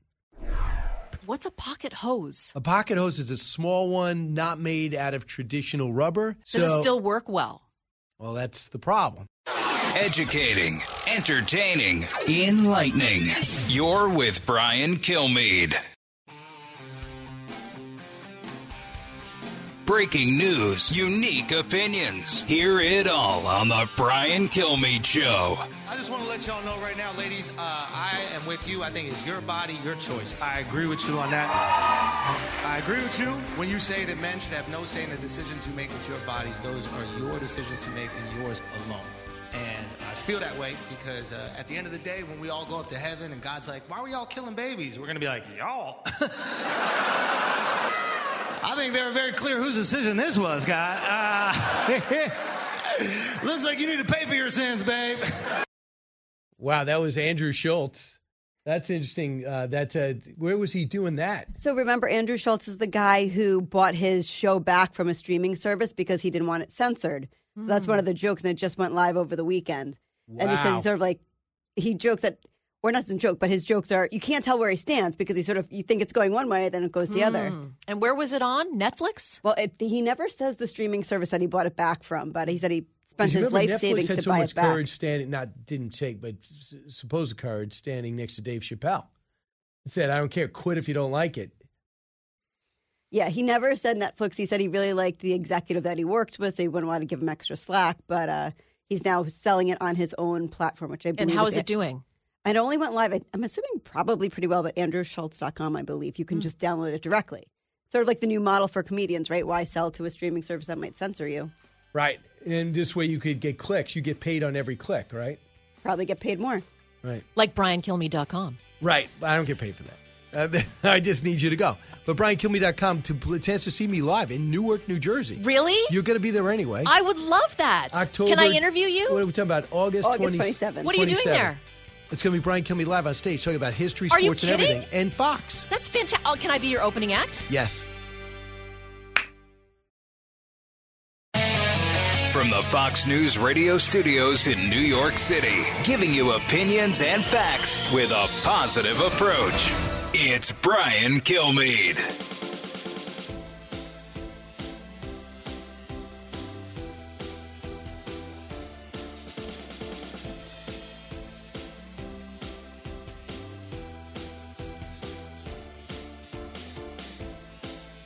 Hi, everybody. Brian Kilmeade here. Welcome to the latest minutes of the Brian Kilmeade Show. We come to from Midtown Manhattan, heard around the country, around the world. Hi, Jamie Metzel is going to join us. Remember, he's a member of the WA, uh, uh, the WHO Advisory Committee, senior fellow with the Atlantic Council, and former National Security Council official with the Clinton administration. We've been in touch constantly ever since this whole pandemic hit because he knew it was a lab leak. He knew we were being lied to, and he has more information on this. Also, the massive lockdowns by China has forced that behemoth of an economy to grow at 0.4%. And their zero COVID strategy, as much as I love to watch the China suffer, I don't like the way the supply chain suffers in response. And we seem to be taking our time getting our economy and our manufacturing out of there. Uh, we'll talk about that. So let's get to the big three. Now, with the stories you need to know, it's Brian's Big Three. Number three. What we have to realize, though, is that Saudi Arabia has been a partner for 80 years. Joe Biden comes along, though, and says he's going to treat them like a pariah and ostracize them. And it's not surprising that he didn't accomplish much on this trip. Really? Okay. That was uh, that was Tom Cotton, Middle East uh, Middle East jaunt, a muddled, fist bumping mess. How the president's quest for oil and influence fell short. Number two. The Fox News polls are pretty telling. 56% approved of him a year ago, 40% approve now, 59% disapprove of Joe Biden's job performance. Pushing out uh, old Joe, way too old Joe, as his personal polls plummet. Party leaders and friendly media are looking at uh, to give Joe the heave ho, but there's only two men that matter Obama and Trump. I'll explain. Number one. that you have people like Manchin, Sinema, Sinema to a lesser degree, who are intentionally sabotaging the president's agenda, what the American people want, what a majority of us in the Democratic caucus want. Really? Bernie Sanders, socialist, economic anger, and blaming Manchin for it all. Dems are reeling because they can spin the numbers, but Americans feel the pain. Uh, let's bring in Congressman Mike Gallagher, Transportation Infrastructure and Armed Services Committee. Congressman, can you tell me right off what do you think the president accomplished during his four day trip to the Middle East? Not much. Um, the I look at the trip as a massive missed opportunity. Imagine if, when he got to Saudi Arabia, Biden announced that his administration's talks with Iran over their nuclear program are over. I mean, they can claim they did everything possible to try and get Iran back into the deal. Almost an embarrassing obsequiousness in terms of a desperation for a deal. And the Iranians wouldn't even take that deal. So he should have said the deal is dead. And then that would have unlocked a whole series of possibilities for his administration.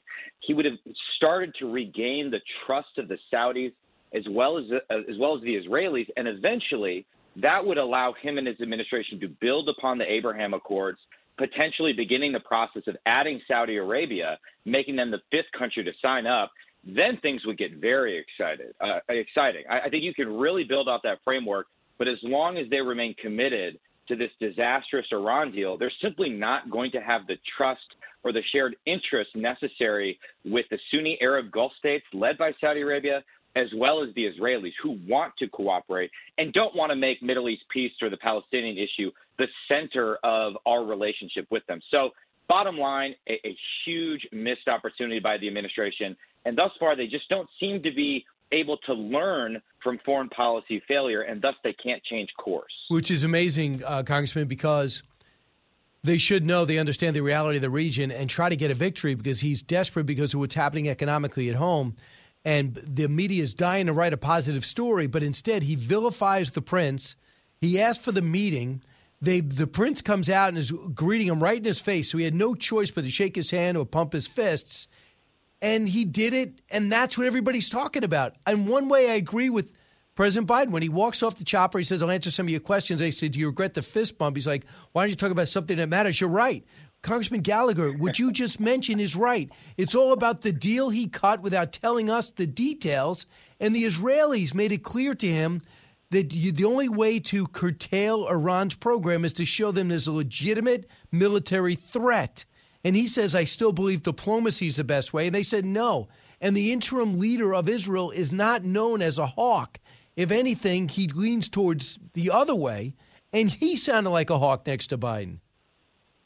This gets to, I think you really put your finger on what is a fundamental problem of the Biden administration. They, they, they tend to think of diplomacy as an alternative to military force and a preferable alternative to military force, failing to see that the two are fundamentally intertwined. Diplomacy does not work without a credible threat of military action. If you don't have that backing up your diplomacy, then your diplomacy will fail, as we discovered painfully in Ukraine, where we relied entirely on diplomacy and signaled our unwillingness to use military force. So that's the first point. The second point uh, regarding the fist bump, uh, it's their fault that the fist pump was front and center. For months and months, they hemmed and hawed over whether they would actually meet with Saudi leadership, as every president since FDR has done. They, they were obsessed with the choreography of the room rather than the substance. It was an embarrassing display of indecision.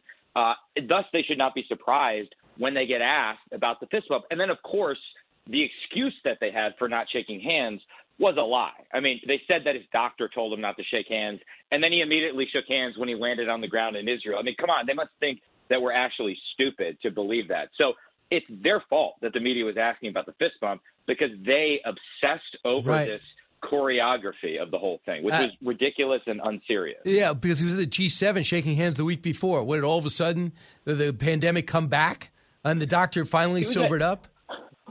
They had a White House picnic the day before he left. He was taking selfies with babies and kids. I mean, the whole thing is absurd. All right, so so are we in a recession or not? Here's Jared Bernstein, White House economic advisor, cut four. It is very hard to conclude that we are in a recession when you look at the payroll and the job gains that we've seen. Now, it is tricky to look around a corner here, and I'm not going to predict quarters down the road. But uh, would you? Where do you? Th- I know nobody wants a recession, but if you look at what the president's what the president's ratings are on his job performance, uh, 31% have approved of him on the economy, and he's told us that the inflation will be transitory. He never said gas prices are going to get this high. Does he have any credibility here? Does anybody there? No, he, he. I think we're in it. I, I hate to say it because I understand how much you know working class Wisconsinites in my district are suffering, but this administration is out of touch with their concerns. They live in Twitter, not on the real world, and thus they come up with these creative you know, uh, uh, excuses for the economic pain that they're causing. And even if you don't think we're in recession, uh, we are certainly in the midst of an energy crisis of their own making. I mean, again, to connect this to his Middle East trip, uh, you know, it's the president who, on his first day in office, uh, canceled the Keystone Pipeline, launched this war on domestic energy production, started installing radicals in regulatory agencies like FERC. And then they try and say that, oh, the only reason gas prices are up is because of Putin's invasion of Ukraine, ignoring the consistent rise in gas prices because of their policies. Americans are suffering because of the Biden energy crisis, because of bad policy, and inflation is being caused in part by the reckless fiscal policy of this administration. The fact that they immediately spent $2 trillion and then another trillion on quote unquote infrastructure, which is really Green New Deal projects sold as infrastructure. And then they bragged about being the most progressive administration since FDR and the New Deal. And now they're surprised that inflation is out of control and isn't transitory. These crises are being caused by bad policy, and thus they could be alleviated in part if the Biden administration was willing to learn from their mistakes and change course. But thus far, they are not. They're being held hostage by the radical climate change cult, in particular, its high priest, John Kerry. And until they change course away from that radical wing of the Democratic Party, I fear we're going to feel more economic pain and we're going to go into full blown recession. Governor Gavin Newsom was uh, talking to local Fox in Los Angeles, and clearly he's getting on the presidential footing. And with a terrible track record in California, my my feelings. Here's what he said about you guys, you Republicans. Cut nine. You have to also recognize what you're up against. And right now, we're up against the ruthlessness of a Republican Party. And I say that not naively. I don't say that even blithely. I'm not, that's not a cheap shot. You see what's happening to all the progress we've made in the 21st century. All of the rights that we, in many ways, have taken for granted that have been afforded since the 60s are being rolled back in real time. So, do you feel, are you a ruthless Republican, Congressman Gallagher? How dare you? And what rights are you rolling back? please, America, can, can, we not export the insane policies of, of California and, and, force them on the rest of the country? I mean, Gavin Newsom is a terrible governor, uh, seems to not be that great of a human being either, and clearly has never read the Constitution because if he did, he would recognize how much power Article 1, the first branch, and Article 2, the executive branch, have. And last time I checked, the Democrats were in charge of both of those. They have unified control of the legislative branch, they have control of the executive branch, obviously. So if they have a problem with Supreme Court decisions, they could certainly pass various laws. They could pass a constitutional amendment advancing their progressive priorities. But of course, they can't and they won't. So instead, they want to complain. They want to blame Republicans. All they care about is winning the narrative, not actually winning the substance of policy and helping Americans. And oh, by the way, it should it should worry Democrats that they're losing working class Hispanic voters in particular because their progressive woke policies are so out of touch with the concerns of the working class. There's a massive shift underway, and I think we're going to see some of how it plays out politically in November, at least in the House, where I, I think we're going to win a lot of seats because Americans are fed up with the progressives right now. Well, a couple of things are going on right now. Uh, you know, people look at Roe v. Wade and they look at the gun issue as two issues that could go to help the Democrats uh, try to retain, retain some power in Washington. Number two, they say that one thing that might hurt you guys is if Donald Trump declares early.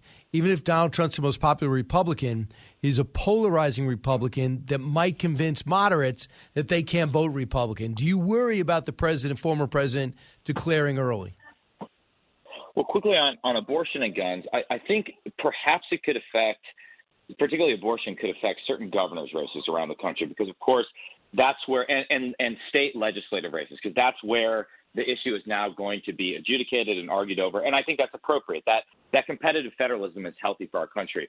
As for former President Trump, uh, I hope he waits until after the midterms to make his decision. I suspect we're going to have a competitive presidential primary. And I just don't think it's healthy to have a 2024 conversation injected into a 2022 conversation because that conversation should be all about how Democrats, having one unified government in 2020, have completely driven our economy off the cliff and into recession, and how this administration and President Biden has failed the commander in chief test, starting with Afghanistan, continuing with the um, failure of deterrence in Ukraine, and extending across the board to its attempted detente with Iran, which is failing.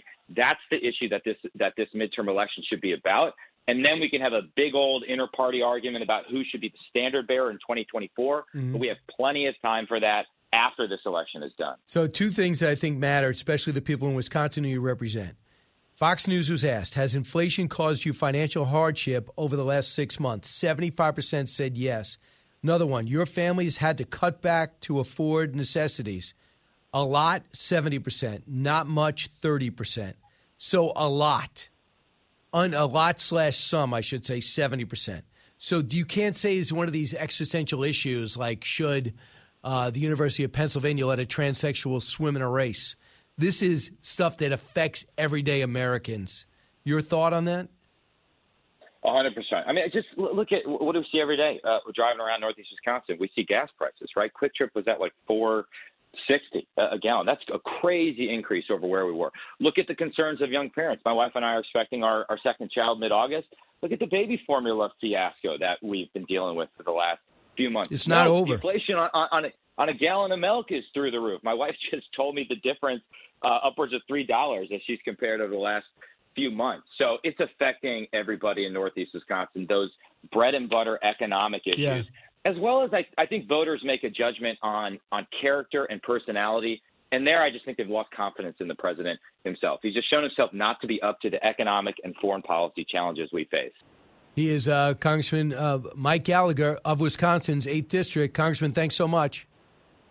Thank you, Brian. You got it. 1 408 7669. Bottom of the hour, Jamie Metzel uh, brings us inside what's happening over in China now and how what Dr. Birx did that he actually agrees with during the zenith of the pandemic. You're listening to the Brian Kilmeade Show. Newsmakers and newsbreakers. Hear it first on the Brian Kilmeade Show.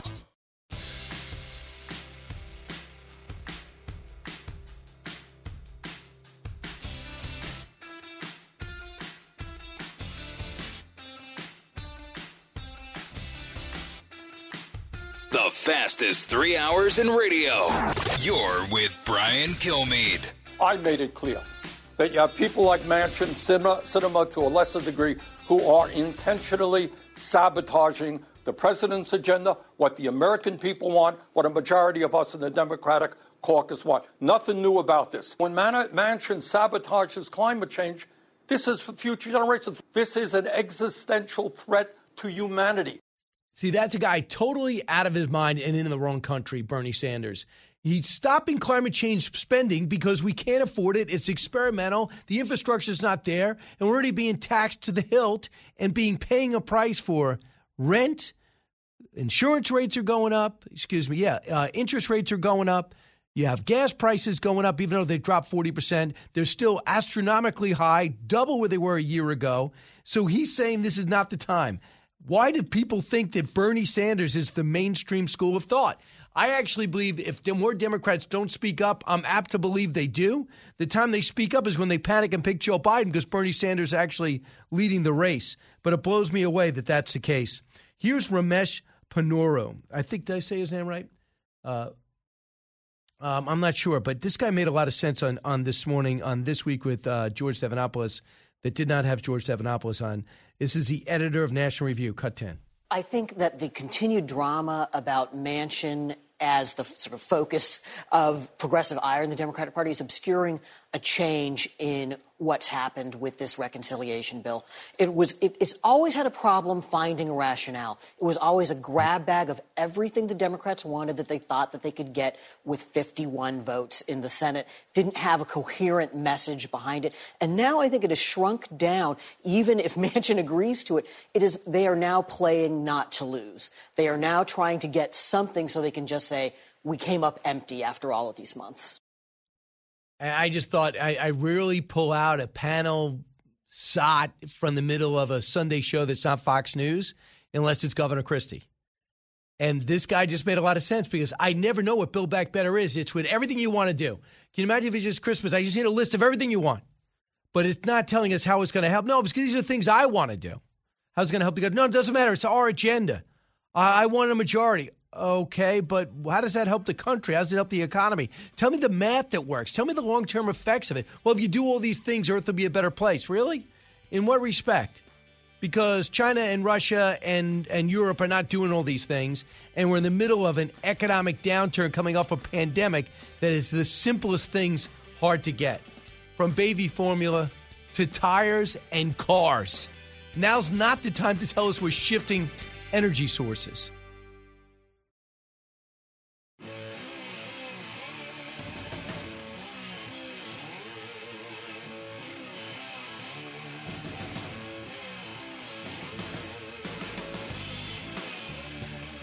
The talk show that's getting you talking. You're with Brian Kilmeade. Hey, welcome back, everyone. Jamie Metzl joins us now, good friend of the show, member of the WHO Advisory Committee, senior fellow with the Atlantic Council, and former National Security Council in the Clinton administration. So there's no political agenda there. He's just a facts guy and couldn't be more disappointed in so many different aspects of how this pandemic's been handled and sees mistakes that we're still making as we get set to deal with it. Yet another variant that everybody tells us we uh, we should take precautions for. Good. And by the way, the vaccine you took, not really effective against it, but get a booster anyway. Jamie, uh, welcome back. Hey, Brian, happy to be with you. Hey, uh, are you worried about this new variant? Yeah, I mean, viruses vary. We've never had a virus uh, that's been this widespread around the world. It's a scary virus. It's not Uh, I don't think many people are going to die, but I think we need to take sensible precautions. We need to learn what we're doing, and everyone, we need to just figure out as we go what it means to be safe. We don't need to uh, go into total lockdown. There are a lot of things that we don't need to do, but it's good to understand what's happening and to take sensible precautions. You were you did, did a column about Dr. Birx, who was immediately in favor with the White House. The president called her a, a classy lady for a while, and then he got very disenchanted with her. And she, of course, grimaced when he mentioned bleach, but he understood the concept. He was trying to say it'd be great if there would be a way to disinfect a person, and he used the term bleach, and that's famously where the rubber hit the road between the two.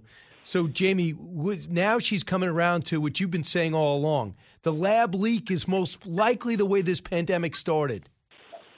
Yeah, uh, she is. She said it. Uh, CDC Director Redfield, who was CDC Director under President Trump, and a lot of people are saying what I believe is the only sensible position, um, which is um, that there is, it seems very, very possible that this leak, that the virus stems from an accidental lab incident in Wuhan. We don't know for sure, and that's why we need a full investigation. And tragically, we still don't have one. Well, what about the people that they used to laugh off and mock and sometimes ban you from social media or anyone yeah. for bringing this up and now is forced to acknowledge it's more than likely? What does that tell you?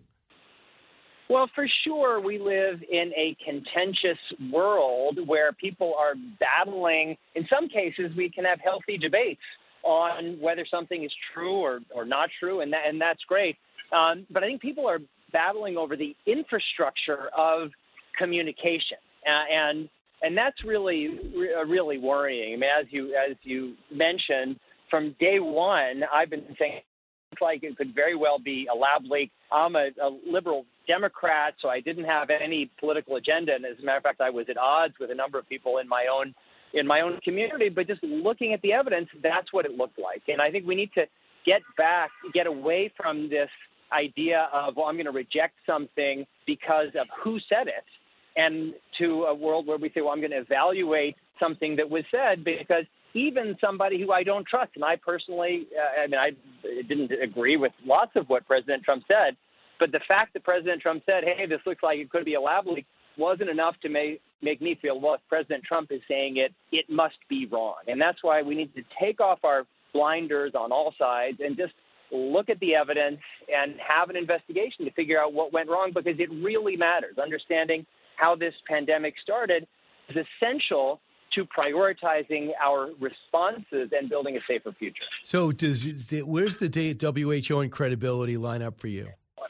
Uh, pretty high, actually. In the early days of the pandemic, and you and I have discussed this, Brian, uh, WHO Director General Tedros, uh, actually similar to President Trump, um, was praising Xi Jinping and, and essentially um, repeating Chinese talking points. Um, but then the WHO, like President Trump, has shifted pretty significantly. There was a first, what was called a joint study, which was mandated by the governing uh, body of the World Health Organization, the World Health Assembly, and it was a total sham. Um, but then the WHO uh, essentially disestablished the body that was mandated, and they created a new one um, that is trying to do a, a credible, have a credible look into the uh, into the origins of the pandemic. They issued their first report in June, saying it could be a lab incident, uh, it could be a natural origin, and we need a full investigation.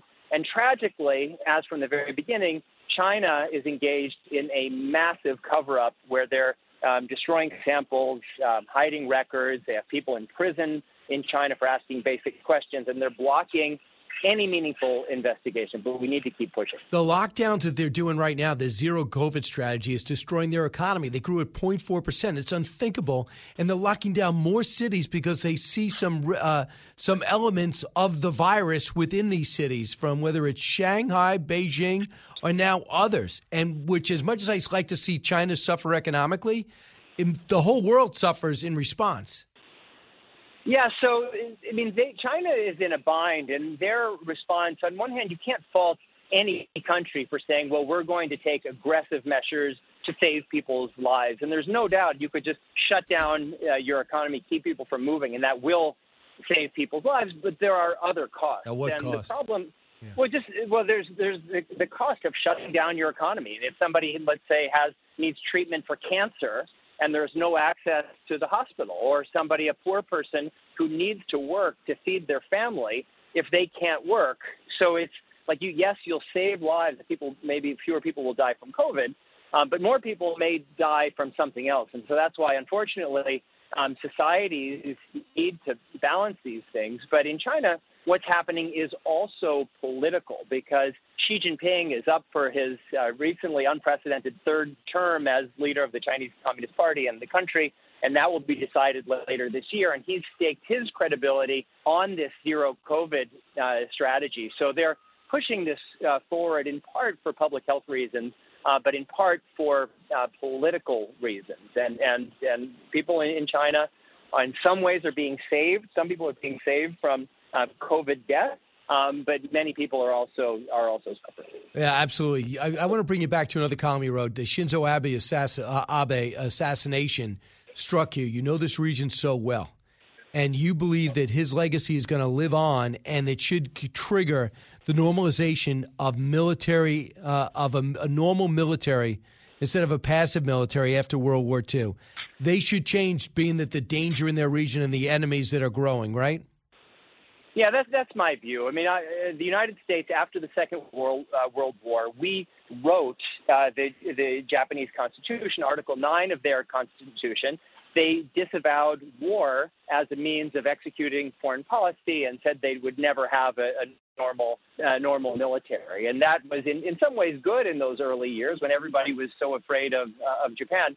Uh, but Japan has shown over the last 70 plus years that it's it's one of the world's most responsible countries. Uh, and China um, has changed to be essentially have become quite a menace uh, to people, to countries in the region and globally. They've done uh, illegal seizures in the South China Sea and the East China Sea, and uh, all sorts of all sorts of things. And Japan, I, I think, it, it is has earned the right to just be a normal country like any other country with a normal military like any other military. And Shinzo Abe was a great champion uh, of that. And then I've, I've mentioned that he's he has the potential to be like uh, Japan's Obi Wan Kenobi, almost more powerful um, now than he was even when he was alive, because his message was. Uh, Japan has earned the right to be a, a, normal country, and I agree. It would alleviate a lot of pressure on us uh, to have somebody else who could fight in the region. Um, yeah, and then the goal the goal of having that capacity is so that we don't have to fight. But I think China, like Russia, um, when they sense weakness, it makes them more aggressive. And so the more that we can have strong alliance, alliances with strong partners in Europe and, and Asia and elsewhere, and the more we can adhere to a positive set of values about a world that's not just good for us, but good for everybody. I think that that will build a more stable world. So, uh, China right now, do you believe sees an opportunity? You think they see vulnerability with us?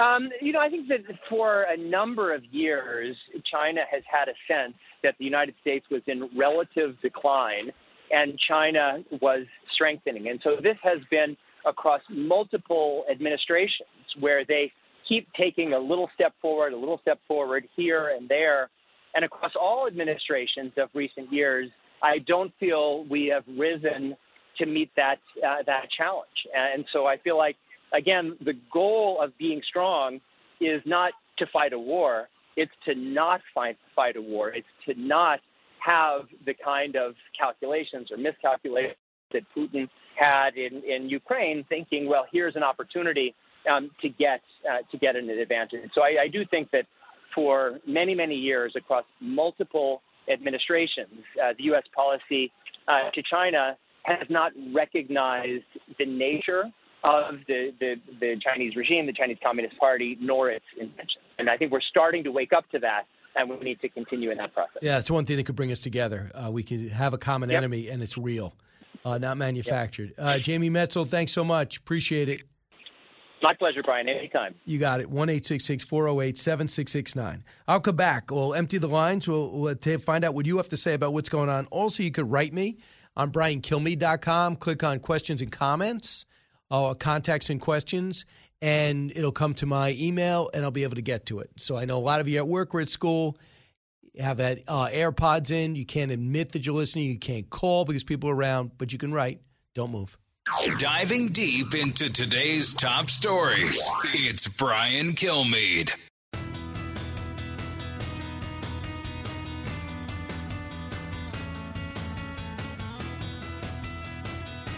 He's so busy, he'll make your head spin.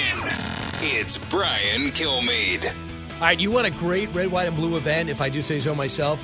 I'm going to be on stage in four separate places uh, coming up. So it's basically Brian Kilmeade Live. I have a chance with Pat O'Rourke open up. It's fun, it's interactive. We talk about America great from the start with my uh, uh, launching off my history books.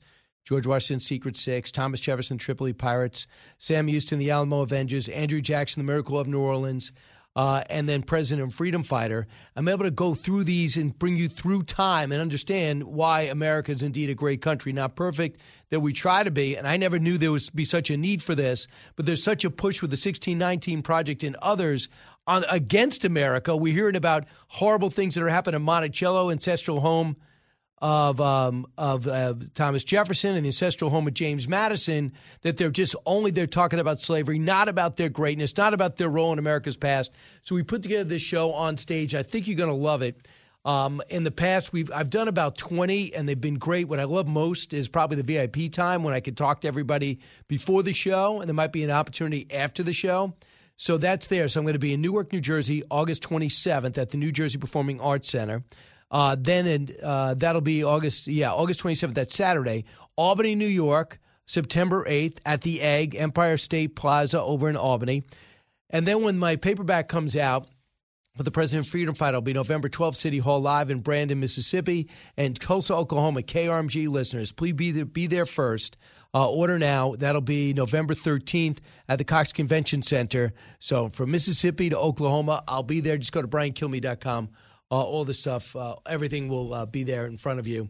Uh, let's go to the phones before we find out if there's more to know. Matt, you're listening to North Carolina. Matt, thanks for your patience. Hello, Brian. Thank you.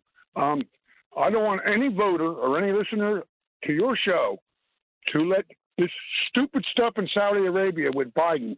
I don't want your voters and your listeners to forget about the $83 billion of our military equipment Biden left in Afghanistan, Yep. sir. Absolutely. And we're coming up on a year. Thank you.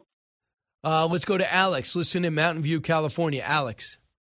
Oh, hi. Thank you for taking my call. I wanted to say that Joe Biden is not responsible for the entire inflation rate. He's only responsible for part of it, and it's about 2.5%.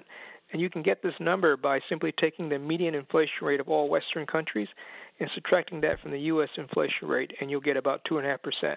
It's, I mean, any amount of inflation is terrible. So he's responsible. He has some blame for it, but he doesn't have the total blame. Well, I mean, obviously, no one has total blame and total credit. Um, 3.4% unemployment. Does he have total credit? Absolutely not. Does he have, does he get some credit? I, I don't know. Because part of the reasons he had 3.4% is because the whole country, and we added so many jobs, the whole country was asked to go home and stop working. But we still don't have, we don't know where the other workers are. And if you want to give him credit for 3.4% unemployment, please tell me where the 11 million, why we have 11 million jobs still open and 7 million unemployed. I would love to see an offensive uh, movement right now before it, recession does kick in, if it does, to try to get people to fill those jobs and get off the sidelines and how important it is in society to have a job. And we can't get, especially these service positions, done. But I would bring this. There's no doubt about it. If we had sent a signal that we're willing to drill and willing to go into emergency operation in order to get uh, natural gas to Europe and our gas uh, through the country into the world market, I think that, that would be the signal to bring gas prices down because they do a lot of projection in those commodity businesses, and that would begin to do it. But there's no legitimate indication that he's willing to do any of the 10 things that oil and gas companies have outlined that he would help uh, bring prices down immediately. They've come down 40 cents over the last two weeks. We'll see where else it goes. Um, here's another email comes in from Alex. Alex says, Brian, uh, love your show and everything, Fox News. Why don't you have a one hour show with oil executives to show the public what kind of brain dead blank we have in the White House? I'm sure the public is very interested in the topic. Uh, so, Alex, if you, if I can say so, go to Fox Nation and look up what makes America great. Uh, even though they, for some reason, they did not promo specifics on this season. One of it is oil and gas industries, and I'm out there talking to the executives and I and and the workers, and I think you'll get an understanding of the business. And it is about a half hour, half hour, 40 minutes. And I think you'll like it. Let's find out if there's more to know. More to know. So Riley Gaines, a former Kentucky swimming star, is slamming the nomination of Lia Thomas. She's nominated by the University of Pennsylvania for NCAA Women of the Year. You know, she's a transsexual, decides of competing as a man for years. Okay, competes as a woman, uh, becomes an NCAA champion, and now is nominated for Woman of the Year by the uh, by, by the uh, the Female Athlete of the Year by the University of Pennsylvania. Uh, he is extremely upset. He said the war combines athletic performance with academic service and character. What character has Thomas shown over the sheer selfishness and entitlement, the disrespect and disregard for those other female athletes in Thomas's interviews? Uh, in Thomas's interviews is eye opening. I hear you. Same thing. If you care about female sports and equality, you'll stand up and push back on this. Next. Brian, really quick. I mean, it's at this point. Would you want to send your kid to UPenn? No. Like the school is nominating her? Give me a break. By the way, that's where Trump went. They run from Yeah. Trump, by the way. They never acknowledge that. I'll bring up something else. If you think this is held to swimming, you don't think they're going to be playing field hockey. You don't think uh, transsexuals are going to be playing soccer. You don't think they're going to be playing basketball. Are you kidding me? And you, do you remember that ridiculous comment Megan Rapinoe made recently? Like, oh, parents are just getting upset about this. It's like what impacting the high school volleyball team. She totally brushed it off. Yeah. and Meanwhile- by the way, the U17 men's team beats the U.S. women's national team. So if you want more elite men playing with the top women, have at it. Meanwhile, Biden gives her the Medal of Freedom. Why? Because she helped get equal pay for women. I have mean, no idea. He did, yeah.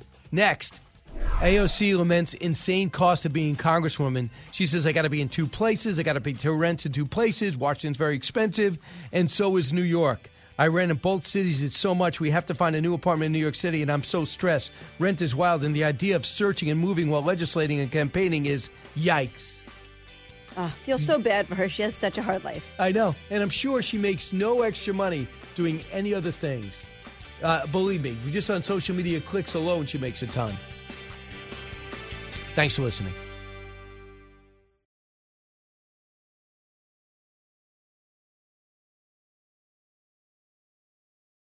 This is Jimmy Failla, inviting you to join me for Fox Across America, where we'll discuss every single one of the Democrats' dumb ideas. Just kidding. It's only a three hour show. Listen live at noon Eastern or get the podcast at foxacrossamerica.com. Listen to the show ad free on Fox News Podcast Plus, on Apple Podcast, Amazon Music with your Prime membership, or subscribe wherever you get your podcasts.